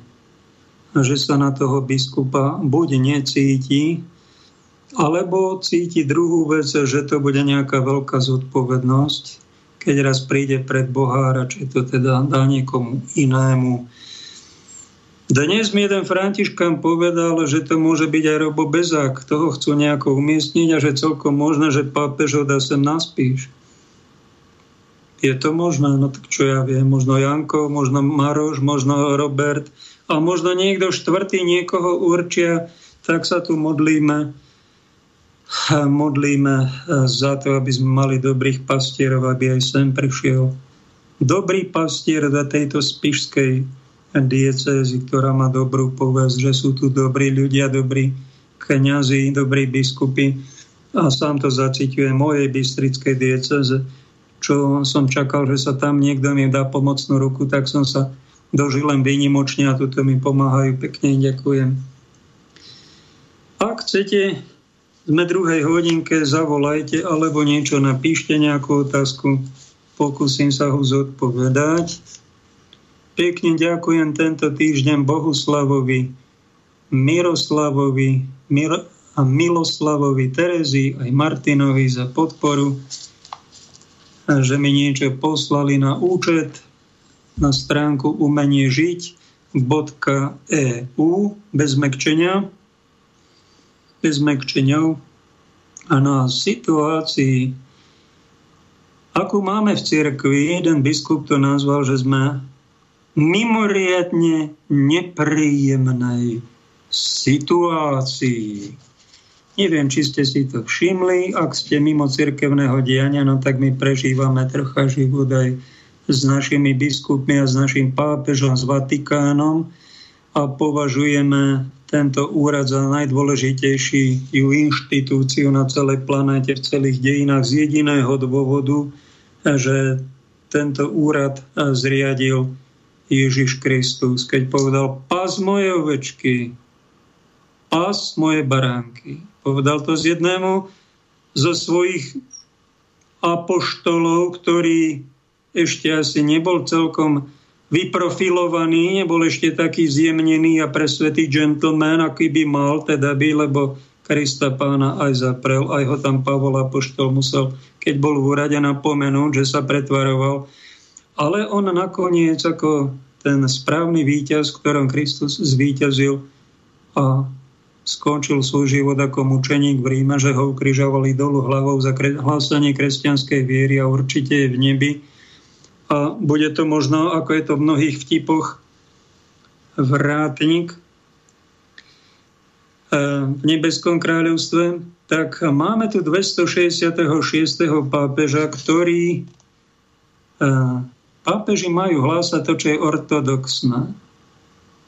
Áno, a zrazu sa nám ocitol na Petrovom úrade pápež, ktorý vám žoviálne povie: a nehrajte sa tu na svätých. Áno, tak ale toto je, toto je heterodoxný názor. My sa tu musíme snažiť o svetosť. Vaša svetosť, by mu povedali. No tak bolo to, a máme teraz pápeža trocha iného, Argentínčana, ktorý vám povie: nehrajte sa tu na svätých. A čo ste takí prezbožní? Však je to až skosť na tele. No. Však my tu máme narcistickú poruchu osobnosti tu niektorí. Čo to tu robíme? Však to musíme nejakú synodalitu, nejakú kolektívne rozhodovanie. Úplne iné, iné niečo. On, preto ho tí kardináli, že vraj ho volili, volilo osemdesiatosem kardinálov, ktorí sa zišli zo sveta a cítili, že treba niečo s Rímom robiť, aj s Vatikánom, aj s týmto štýlom, ktorý ho nazval skostnatený, poznačený narcizmom a klerikalizmom a centralizmom. Pomenúva to celkom dobre, vynikajúce veci, ale v niektorých tých vyjadreniach to bolo na hranici únosnosti, na hranici ortodoxnosti. Už by sme tak povedali, že už túto heterodoxné názory, ktoré boli v cirkvi, ale boli tak na okraji a neboli také tie najčistejšie, najpravovernejšie, ale také druho, treťoradé. A zrazu je tu pápež, ktorý to úprimne hovorí: nehrajme sa na svety. Môže to mať však hrozné dôsledky. Vaša svetosť, ak sa takýto štýlu salaší až príliš hlboko priamo v centre vo Vatikáne. Vypočujte si, tu som o tom napísal, pozriem sa, ráno som to, nemohol som spať o štvrtej, pozriem sa večer, tisíc pozretí, na druhý deň dve tisíc, je. Tak celú športovú halu som vypredal, keď som hrával basketbal za Prievidzu. A bolo tam dvetisíc ľudí a začali burácať. Zdalo sa mi to obrovské veľké publikum. Hraj ma počúva ešte väčšie, že mám takú čest. No tak počúvajte. Doktor René Balák, morálny teológ, čo nedávno nečakane odišiel Piešťanok na večnosť, nás upozornil v jednom zo svojich videí, ktoré dobre, že nahral ako svoj celoživotný odkaz na bizarnú situáciu, ktorú máme katolíci denne na tanieri. Povedal, že je veľmi zaujímavé, že vakcíny, v ktorých sú stopy po bunkových líniách z potratených detí, boli magistériom pápežským v roku dvetisícpäť za Jana Pavla druhého. Zakázané a sú v cirkvi od roku dvetisícdvadsať pápežom Františkom povolené. Hraj ako vzdialené zlo. Čiže nie priame, ale vzdialené. Poslala mi ten dokument v taliančine pani doktorka Elena z Milána, pekne jej ďakujem. Prekladač mi to okamžite preložil, dal som to na hlavných správach na blog. Kto chce, prečítajte si celý ten dokument. Prekvapilo ma tam, že je tam priamo napísané Vatikánom, pápežom podpísané, že nesmieme nanocovať nikomu vakcíny. Musí to byť dobrovoľné. O tom rozhodla aj Rada Európy v januári dvetisícdvadsať veľmi jasne. A veľmi sa čudujem, že v Európskej únie nejakému občanovi, nejakej krajine, napríklad talianskej úplne rozvrátené, vláda nanocuje vakcíny a vyhadzuje ľudí z roboty. Čím koná bezprávie, ak niekto zmanipuluje nejakého človeka, aplikuje mu vakcínu a bude mať vedľajšie účinky a bude z toho invalid a nebudete mu hradiť odškodné, nikto, tak to je trestná činnosť. A stalo sa v jednom zariadení v Čechách, že nejaká doktorka tam prišla, taká hrubokožná, nie až tak jemnocitná. Viete čo, tu po dohode s pánom riaditeľom sme sa dohodli, že musíte všichni byť zavočkováni. Však tady je pandémia. Jestli chcete zůstat v tomto zařízení, musíte prijať vakcínu proti kovidu devätnásť. No tam sa nejaký, nejaký človek ozval, nejaké tiety, nechceli to všetci. No musíte to přijímat, protože vás propustíme. Na dlažbu mě propustíte, já nemám kde jít. No na dlažbu půjdete, pane. Musíte tu vakcínu přijímat. No tak ju prijali všetci a tam zrazu z toho, tuším, traja či štyria do týždňa zomreli. Tak ak to bolo na tú vakcínu, vážená pani doktorko, tak tohle sa nazýva v církvi svaté vražda. To více nedelejte a delejte za to pokání. Mal by vám poviedeť ten najmudrejší z kňazov, pán profesor Halík napríklad, alebo kardinál Duka. Snáď budete ešte spasená, lebo ak toto vy budete robiť. Pozor, po takéto hrubokožné zásahy, intimity do tela, do života niekoho, sa môžete ako démon, kde si ocitnú. Tak poslušnosť nám káže katolíkom rešpektovať aktualizáciu nášho teda učiteľského úradu pápeža Františka, ktorý teda sa nehrá na svätého, ale to tak odporúča ostatným. No tak je to úprimné, ale nie moc teda pápežské však. Ale slušnosť nám káže úprimne si priznať, že sa nám to aj protiví prijať. A s takouto hrou na liberálikom sa stotožniť. Takéto vakcíny, kde sú stopy spotretených detí, sú nám priam odporné. A to nie je jeden prípad, je nás veľa. Cítime, že do chrámu našich tiel by sa tu vpúšťalo už znesvetenie. A podporovali by sme síce nepriamo celý ten zvrhlo bosorácky potratový priemysel. Jednoznačne použijeme výhradu vo svedomí. Pápež František o nej v tomto bode záhadne a nekatolícky mlčí.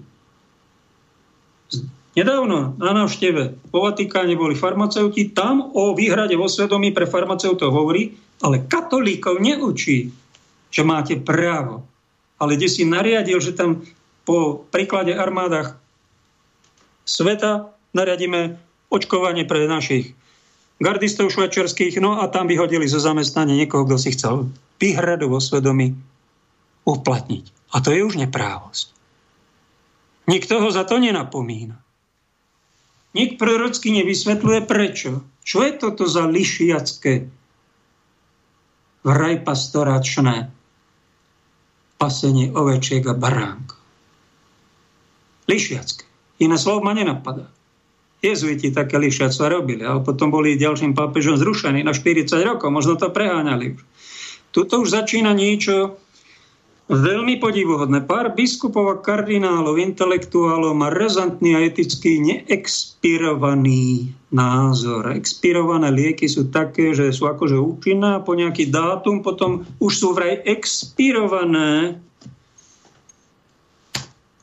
Áno, pápež mal názor, keď bol kardinálom Bergogliom v Argentíne, na Vaparasíde sa biskupy zišli, že biskup musí dohliadať na to vo svojej diecéze, aj my, my teda spoločne, že kto choď, dorobí potraty, tak takýmto politikom sveté príjmanie dať nesmieme. On to inicioval, on to podpísal. A počujte, čo sa stalo. A Vatikán má v náplni práce ohlasovať pravdu, chrániť ovečky a baránky. Peter Apoštol na to dostal jednoznačný mandát od Ježiša. Z dvestošesťdesiatšesť nástupcov Petra to robila väčšina z nich poslabšie, ako sa od nich očakávalo. Dali sa volať svätými otcami, ale iba tuším sedemdesiatsedem z nich sa toho historicky aj dožilo, ostatným z nich titul svätý dať pre vážne či menej závažné dôvody matka cirkev odmietla. Boli niečím znesvetení, možno samoznesvetení, možno nedokončení správne. Nestihli počas svojho života intelektuálne, charakterovo či povahou dorásť na svoj úrad a neprosili si ani o tzv. Milosť odchádzajúcu. Tu si napríklad Benedikt šestnásty vyprosiť v modlitbách stihol a ju aplikoval a preto má náš obdiv. Tože to skromný človek. Nevieme mnohokrát pri nových veciach, kde je pravda. Hoci sme v Petrovej cirkvi a máme Ducha Svätého, aj dobrú vôľu, ale máme aj diametrálne odlišné názory, čo nemusí byť zlé. Faloš, falzifikát by bol skôr prezentovať navonok, že všetci máme názor rovnaký. A skutočnosť by bola taká, že neúprimne klameme samých seba. Už to je nahnitosť, vážený. Už to je šmejdosť. Druhými by sme potom chceli tým svojim dozrievajúcim farizejstvom už manipulovať, pretože sme sami oklamaní, začali by sme klamať iných. Natláčať im. Nielen vakcíny, ale nebo a spásu a svoju cirkev a neviem čo. Keď sa už natláča, všetci viete, že to je nie ono. A túto šmejdovú falošnú svetosť, čiže pokrytectvo, farizej vlastne boli svätí, ale pokrytecky svätí, iným trápne nanúcovať. No tak to skončí, to radšej sa skovať. A kde si, tam, kde vás nikto nevidí. A tak to a nerobiť. A zlo, kto nemiluje, tiež robí zlo. A kto nanúcuje, už nemiluje. Kto je bližšie pravdy vo vyššie spomenutej oblasti? A čo sa týka tých vakcín, čo sa teraz dávajú a sú poškvrnené tými potratmi. Túto dilemu si musí každý vybojovať v tichu sám. S dovolením poviem a mnohým váhajúcim, čo ma počúvajú, snáď naznačím ten správnejší smer do neba, že terajšie vedenie Vatikánu dalo zaočkovať povinne, čiže dobrovoľne na silu svojich zamestnancov. Už sú za to aj vyhodení z práce. Chceli si uplatniť podľa katolíckeho učenia výhradu vo svedomí a zažívajú od svojich predstavených učebnicovo, učebnicové bezprávie. Pápež podpísal v decembri pred rokom, že očkovanie má byť dobrovoľné. A tu sa zrazu samým Vatikánom robí niečo, čo sa volá a odborne nekonzistentnosť, nedôslednosť. Už sa tu deje niečo nedobré. Páni biskupy, páni kardináli, milí kolegovia kňazi, myslíte, že keď ste o tom ticho a keď jeho svätosť Františka na to nenapomínate a že robíte dobre? Že to je vaša úcta k Petrovmu úradu? Úcta vyvolá pápeža s úctou nejakým spôsobom napomenúť medzi štyrmi očami, šiestimi, aké by sa to nezmenilo aj verejne. A potom ešte varí štvrtý stupeň nejak razantne. Pripomínam, že platný právny stav v Európe, Rada Európy zo dvadsiateho siedmeho januára tohto roku rezolúciu číslo dvadsaťtri šesťdesiatjeden zakázala niekoho v tejto oblasti diskriminovať a nariadila všetkým členským štátom Európskej únie rešpektovať právo na slobodu v očkovaní všetkých občanov EÚ. Prečo toto bezočivo niekto ignoruje ako talianská vláda? Prečo niekto z našich politikov sa nehanbí robí také prostredie pre našich občanov, že majú z toho nervy, majú z toho stresy a sú niektorí vyhadzovaní aj z práce za to, že tú vašu prašivú vakcínu nechcú prijať a majú na to posvetné právo od Boha, od Európskej únie aj od Vatikánu. Oficiálneho dokumentu. Láska a zdravie sa nenanocujú. To je bežné iba u amorálnych šmejdov. Čo je to COVID pás? Ten dá pravovernú štátnu pečiatku na opuncovanú a sprostú lož, že ste bezinfekční. Vírus vy aj vraj nemáte, ani neprenášate.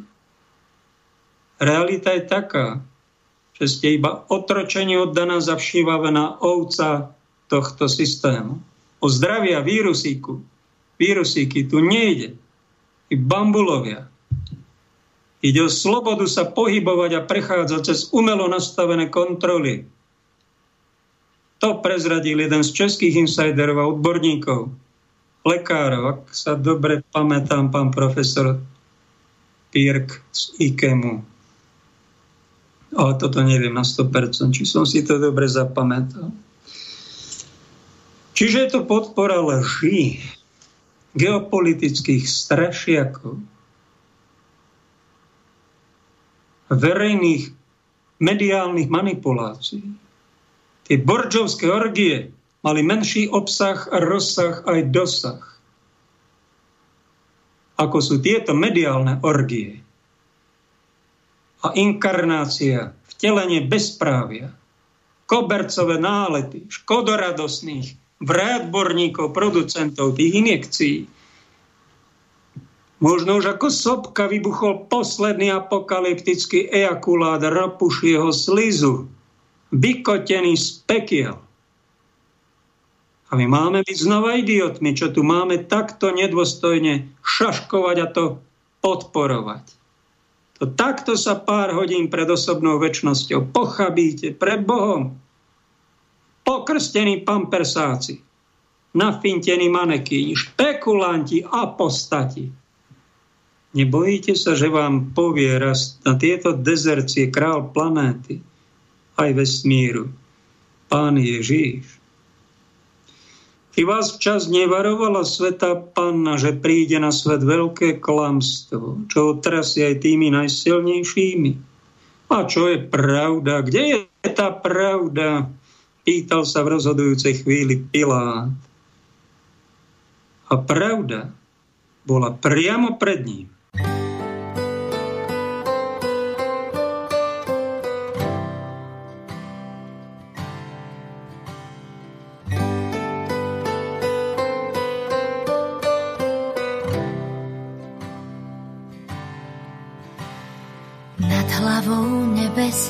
Pod nohami známa sem.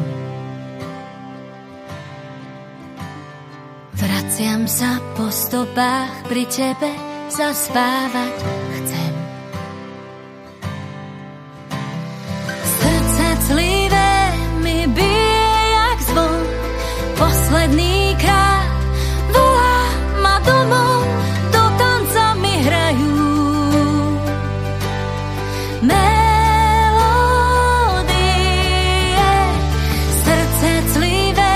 ja nosím ťa v ňom. Posledný krát voláš ma domov, ak je láska večná. O Boh nás prežije. Na pleciach bremena, v batohu spomienok pár. Jak dieťa bez mena, túlavý vlk samotár. Srdce clivé mi bije jak zvon, posledný krát volá ma domov, do tanca mi hrajú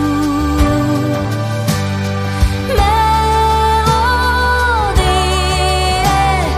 Srdce clivé, ja nosím ťa v ňom, posledný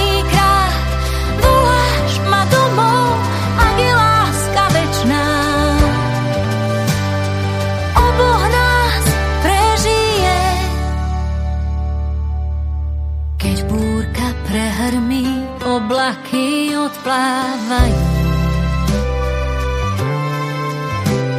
K sebe ma privolaj, svetlá pozhasína. Náruč Margaret vábi vôňu omamnou, v nohách šíri svet. Domov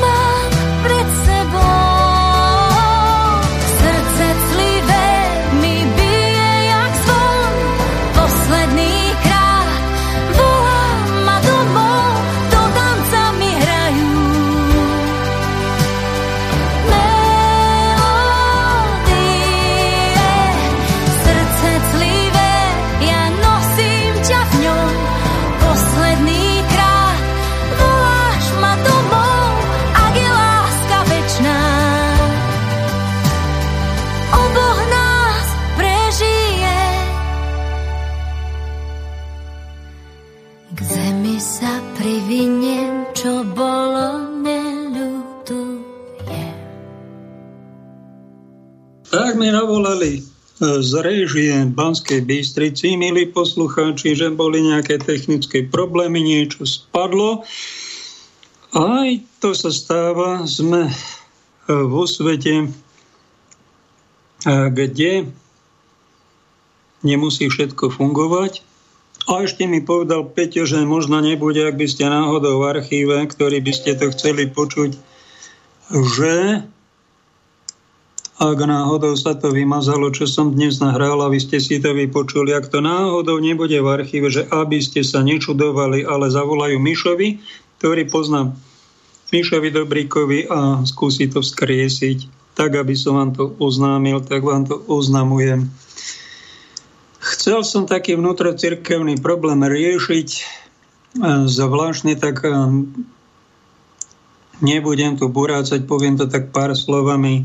Nedávno bol americký prezident v, vo Vatikáne na návšteve pápeža Františka, John Biden, kolone osemdesiat aut, a ten mu vraj povedal, že je dobrý katolík a môže chodiť k svätému príjmaniu, čo aj urobil, bol na omši a na svätom príjmaní. To je všetko pekné a to je pravdivé, ale čo je problém, čo vydesilo katolícky svet, je, že Joe Biden je taký novotvar, ktorý sme si v cirkvi ešte nemali, a druhý pr- prezident katolík po Kennedym za históriu Spojených štátov, koľko to má, dvestopäťdesiat rokov, tak nejak iba druhý, tak pápež je rád, je to deduško na sklonku života, od ktorého sa nedajú čakať nejaké heroické výkony, a on má takú filozofiu, že on je osobne proti potratom, že to nikomu nekáže, a zachováva aj v tomto katolícke učenie. No ale problém je to, že on tie potraty, keď príde do úradu a do práce, podpisuje, aby sa slobodne vykonávali, a je to v realite len takých Spojených štátoch, ja neviem, či štyri, tri, štyri, päť tisíc denne, že to bude beztrestné a dovolené, lebo si to odhlasoval parlament, či senátori, či snemovňa, ako to tam volajú. A Ľudia sú z toho trocha aj vydesení, alebo im zamrzne úsmev. Čakalo by sa, že taký prezident, keď má takýto názor a keď je teda dobrý, dobrý, ja neviem, či dobrý v úvodzovkách, alebo teda e, dobrý ironicky, ale dobrý, či na trojku je to, tak možno je to také medzi peťkou a jednotkou. Na jednotku to určite není. Možno na tú trojku taký, ale je to vlažnosť. Čakalo by sa od katolíka, že teda spraví nejaký pro-life prejav a zachráni tých svojich, že on je prezident, prezident a prezidio znamená po latinsky ochraňovať. Že ho chráni tie svoje deti, občanov a nedá na vojny, ako blázni dávajú na vojny miliardy a nedajú na matku s dieťaťom, čo čaká, nechá to potratiť a, a sa usmievame, že všetko v poriadku. Všetci vieme, že to není v poriadku, zamrzne nám úsmev. Tí, ktorí ste vydesení alebo máte ich okolí, tak ich chápte. Ale snažme sa pochopiť aj pápeža, že on ho má pred sebou a teda on to takto... Je to ináč v skutočnosti heterodoxný názor, čo František teraz robí, alebo dlhé stáročia. Aj po Františkovi, ak niekto ešte príde, tak máme názor taký, že potrat je vražda, zlo, veľké zlo. Ženy sú exkomunikované, matky, ktoré to urobia, lekári, sestry tiež. No a takýto novotvár, nejaký prezidentík, a keď je to veľmoc, on je vraj dobrý katolík. No tak ozývajú sa nám aj biskupy v Spojených štátoch. Za dva týždne budú mať zasadania. Bude veľmi zvláštne, keď pápež je za synodalitu, nie za centralizmus. A keď sa tam oni... ak sa tá konzervatívna väčšina z nich, čo predpokladám, že tam snáde dohodnú, že nebudú dávať sveté príjmanie na území Spojených štátov tomuto chlapíkovi. Jedna sestra povedala, že ho už mali dávno exkomunikovať z cirkvi, ale však on to nerobí. Vedome priamo, len tak nepriamo robí. Čakalo by sa od prezidenta, aby bol trocha väčší hrdina, trocha mužnejší, trocha zabojoval. Taký nemravný zákon napríklad nepodpísal, vrátil to do snemovne, do parlamentu. Nech sa to prerokuje, aby minimalizovala, spravím tam nejakú pro-life prednášku, alebo aby odstúpil z prezidentovania, keď bude mať na svedomí až takéto hrôzy. To sa nedeje. Takýto heterodoxný názor, ktorý bol, bol síce v cirkvi, ale sme považovali za liberálny, zrazu nám to prezentuje pápež František. A máte príležitosť napomenúť, synovské napomenutie, niečomu napísať.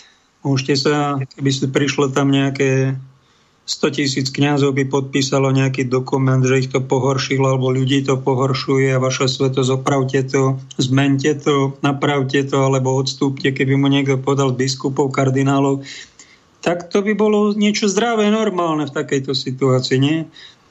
No a keď budeme ticho, tak to moc veľké hrdinstvo nebude, nevidí. A, a ak sme teda gentlemani, a nie šmejdi, tak nejak tá láska, ako nás vyzýva, dáva nám aj Pán Boh, aj pápež František príležitosť prejaviť takú zdravú úctu, nie otrocký, otrockú úctu k pápežovi, k Petrovmu úradu, ale zdravú úctu aj k Františkovi ako osobe, k tomu, čo sa deje, aj k pánu prezidentovi. Veľmi sa mi páčil v San Francisku arcibiskup Salvatore Cordelione, ktorý sa zachoval už ako taký dospelejší chlap a povedal na adresu pána prezidenta amerického Bidena: tí, ktorí sú v propotratovej agende, tak tí sa podobajú skorej oddaným satanistom, než dobrým katolíkom. No, to je slovo chlapa. Veľa biskupov má takýto názor. To je ortodoxný názor. Toto, čo František uh, hovorí aj na homosexuálov, sa desí vyjadril pred americkými voľbami, tam nejaký film bol, mexickej novinárke povedal, bolo to v televízii, že on je za to, aby nie, aby sa homosexuáli sobášili a mali takúto rodinu, aby sexovali. Za to není a zdvihol prst. Veľmi dobre. No ale to, čo povedal potom, je tiež také heterodoxné, že mohli by, mali by mať nejaké civilné zväzky a štát by sa o to mal postarať, že on je za to. Takisto heterodoxný názor, taký na hranici znesiteľnosti od pápeža, by sme čakali trocha keď už není tak svätý, aby sa na to sväté aspoň zahral, aby nedával takéto, aby neznižoval morálnu latku, lebo nás to niektorých aj pohoršuje, nepovzbudzuje. Niekomu to aj zamrzne a má omrzliny na tvári niekoľko mesiacov a nevie si s tým rady a potom nevie k tomu Františkovi mať takú primeranú úctu, ako by mal. Tak snáď som nejaké tie podnety k tomu povedal, aby vás to trocha v tejto situácii u katolíkov veľmi podivuhodnej zorientovalo. Prečítam vám niečo z listu, ktorý sa volá Sme ve válce, sme v kaši. A je to nejaká pani Dita, doktorovi Janovi Hnízdilovi. Veľmi zaujímavá úvaha z konca októbra tohto roku na túto situáciu, ktorá je v spoločnosti.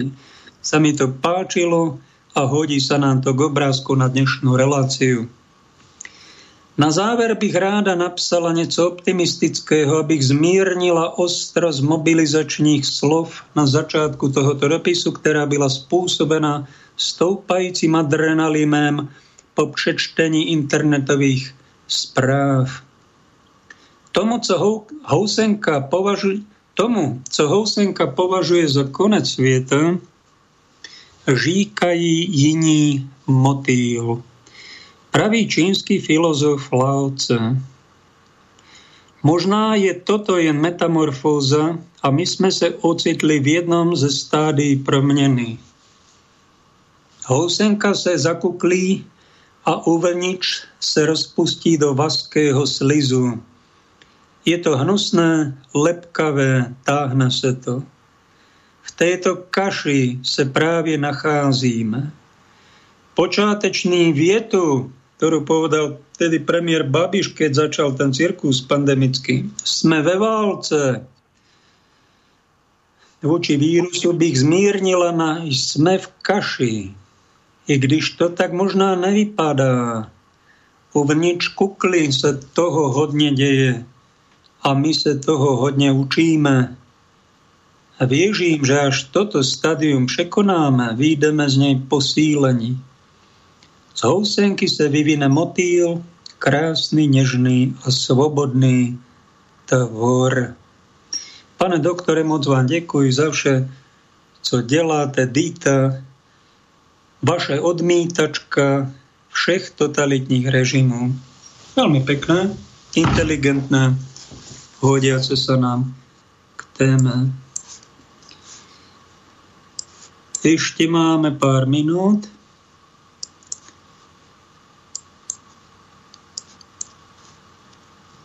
Pozerám do pošty, či tu máme niečo. A neviem, či vám mám prečítať o COVID pase, či to vtedy nestopli.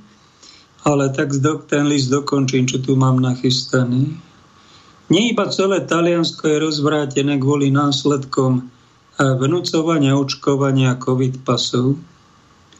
Keď sú totiž v uliciach nie zachraňujúci lekári, ale policajti, ide nie o pandémiu, ale tyraniu. Toto by mali nahlas ohlasovať kresťanské médiá. Nie nám čičíkať svedomie nejakým vraj vzdialeným zlom, opíjať nás nekvalitne po domácky vypálenou pálenkou s mätým alkoholom v nej, čo jej konzumentov oslepuje. Otupovať naše mysle pobosorovanými ampulkami, bulikať nás ďalšími, zbytočnými, už a nekonečnými vraj opatreniami, nanúcovať ako gesta po iným mnohými odborníkmi od fachu, toho medicínskeho, virologického fachu, verejne demaskovanú iniktáž nejakých experimentálnych vakcín, ktorá aj ubližuje, nie len pomáha. A čím viacej nám to nanúcujú, tým máme veľmi silnejúci pocit, že tam je niečo zlé. Pretože dobro, to sa nenanúcuje, ani liek, to sa s láskou ponúka. To robia džentlmeni. Šmejdi, hr- nanúcujú a hrbokošci obuškami mlátia. Za to, keď nerobíte tak, ako oni rozkázali. A slušných, zdravých ľudí, ktorým sa berú práva. To sú hrubokošci. To nie je ono. To už zaváňa niečím pekelným. Spolupracovať aktívne na najdlhodobejšom a najrozsiahlejšom strašení verejnosti, ako keby všetci títo ochotníci rado čínskeho, rado byť Čín, ako v Číne to už majú, rado čínske naivného divadla, celé noci fetovali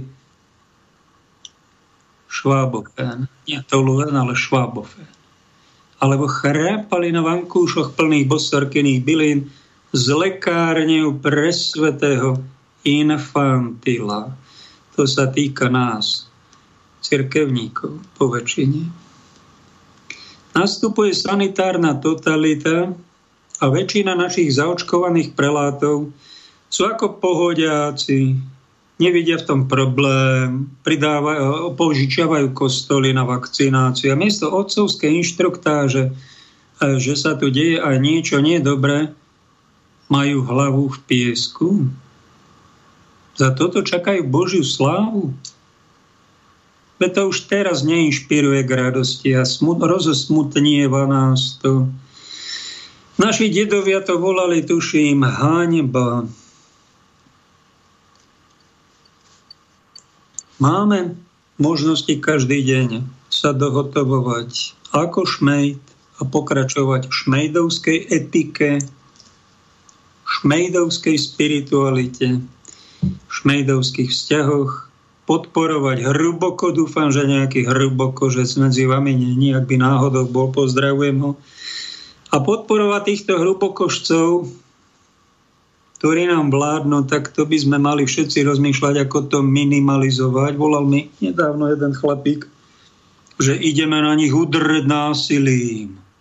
No presne na to čakajú. Už majú cé pé zetky pre vás, obušky, polície a možno aj koncentráky. Kto si sama, sama hovoril, že dajú nás do detenčných táborov. Vieš čo, neočkovaní, vieš čo, ja mám taký pocit, že tam dajú asi týchto, čo sa budú veľmi búriť.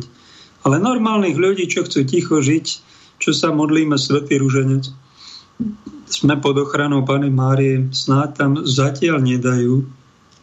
Nož potom vychvátení, keď už udrie temná sila naplno, tak potom už to bude asi iné kafe. To už hrubokožci budú mať navrch a buď začne devastácia všetkého.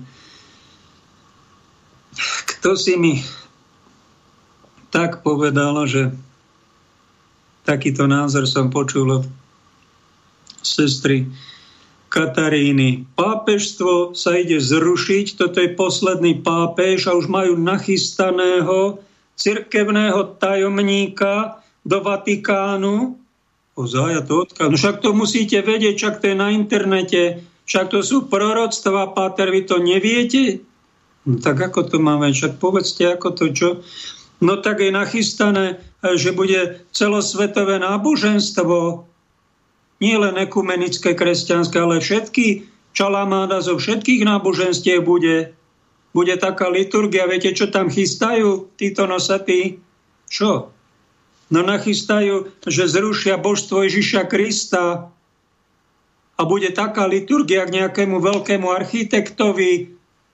Odpadnutý biskup sa ujme vlády vo Vatikáne a, a začnú robiť devastáciu a, a vyženú všetkých verných katolíkov z kostolov, z fár.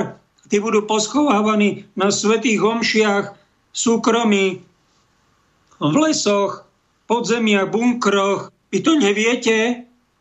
No neviem. To, to... No to ďakujem, že ste ma inštruovali. No ja to teda hovorím poslucháčom, že stretáme všelijakých ľudí, ak je na tom čosi pravdy. Tak brány pekelného nepremôžu.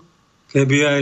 To není prvý prípad, že Peter bol zajatý v zajatí u Napoleona, aj u, tuším, aj v Ríme, ak bude posledný pápež zajatý alebo zabitý, ako je to napísané v proroctve fatímskom, že ho dostrieľajú vojaci šípmi Janka Tutková nám povedala, že vakcínami.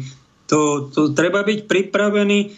A keď náhodou vás nejaký kňaz, biskup, pastor, alebo aj u nás pápež najvyšší nepozbudzuje, alebo mi náhodou sa stalo, že by prišiel úrad, ako hovorí pani Katarína, ona to už má jasno. Ja sa priznám, ja v tom jasno nemám, neviem, ja som, prepáčte, ja nie som ani vizionár, nemám veštieckú gulu, nemal som zjavenie, mám len sväté písmo, dekopu podobenstiev. Neviem, ako to bude, či je toto posledný pápež, či ho zrušia, či pôjde do Ruska ešte, či nepôjde, ako je to predpovedané. To sú dohady, domnienky, no a vy, keď máte jasno, tak buďte tak opatrná zvažovať, že keď je niečo, je veľa proroctiev a nemusí byť všetko pravda. Keby náhodou sa stalo, že udrú pastiera, aby dostrašili ovce. Keby náhodou sa stalo, že vyhodia Vatikán do ľuftu, alebo teoreticky, alebo by vám zabili biskupa či kňaza, alebo by bolo ešte niečo, to by bolo ešte dobre, lebo by išli hore do neba. Ale horšie by bolo, ak by sa náhodou nehodný človek dostal na miesto duchovného a pohoršuje tých svojich veriacich. Čo vtedy robiť? Z toho všetkého, čo mi povedala, mi to tak vyšlo. Viete čo? Keď vás, tak ako chlapci robia chybu, že milujú príliš tú svoju partnerku, až si z nej spravia modlu, ani my si nemôžeme urobiť modlu ani z pápeža, ani z Petrovho úradu, ani z vonkajšej cirkvi, ani z kostola. To sú všetko prostriedky. Zosilníme a buďme verní vnútornému pastierovi vtedy, keď je problém s vonkajšími pastiermi. Toto mi duch Boží vnúka, že by sa vám to snáď mohlo zísť. No a kto je tu vážený hrubokožec, kto šmej, tak to gentleman. Kto tu veci znesvecuje, kto tu posvecuje. Však máte na to rozum, slobodnú vôľu, použite to, trieďte a zaraďte sa tam, kde je to trocha kvalitnejšie. A tá nekvalita z toho pomaly opúšťajme. Ďakujem za pozornosť. Snáď to v archíve si to večer nájdeme. Toto, čo som vám tu povedal. Pekný deň vám. Táto relácia vznikla za podpory dobrovoľných príspevkov našich poslucháčov. Ty, ty sa k nim môžeš pridať. Viac informácií nájdeš na w w w bodka slobodnyvysielac bodka es ka. Ďakujeme.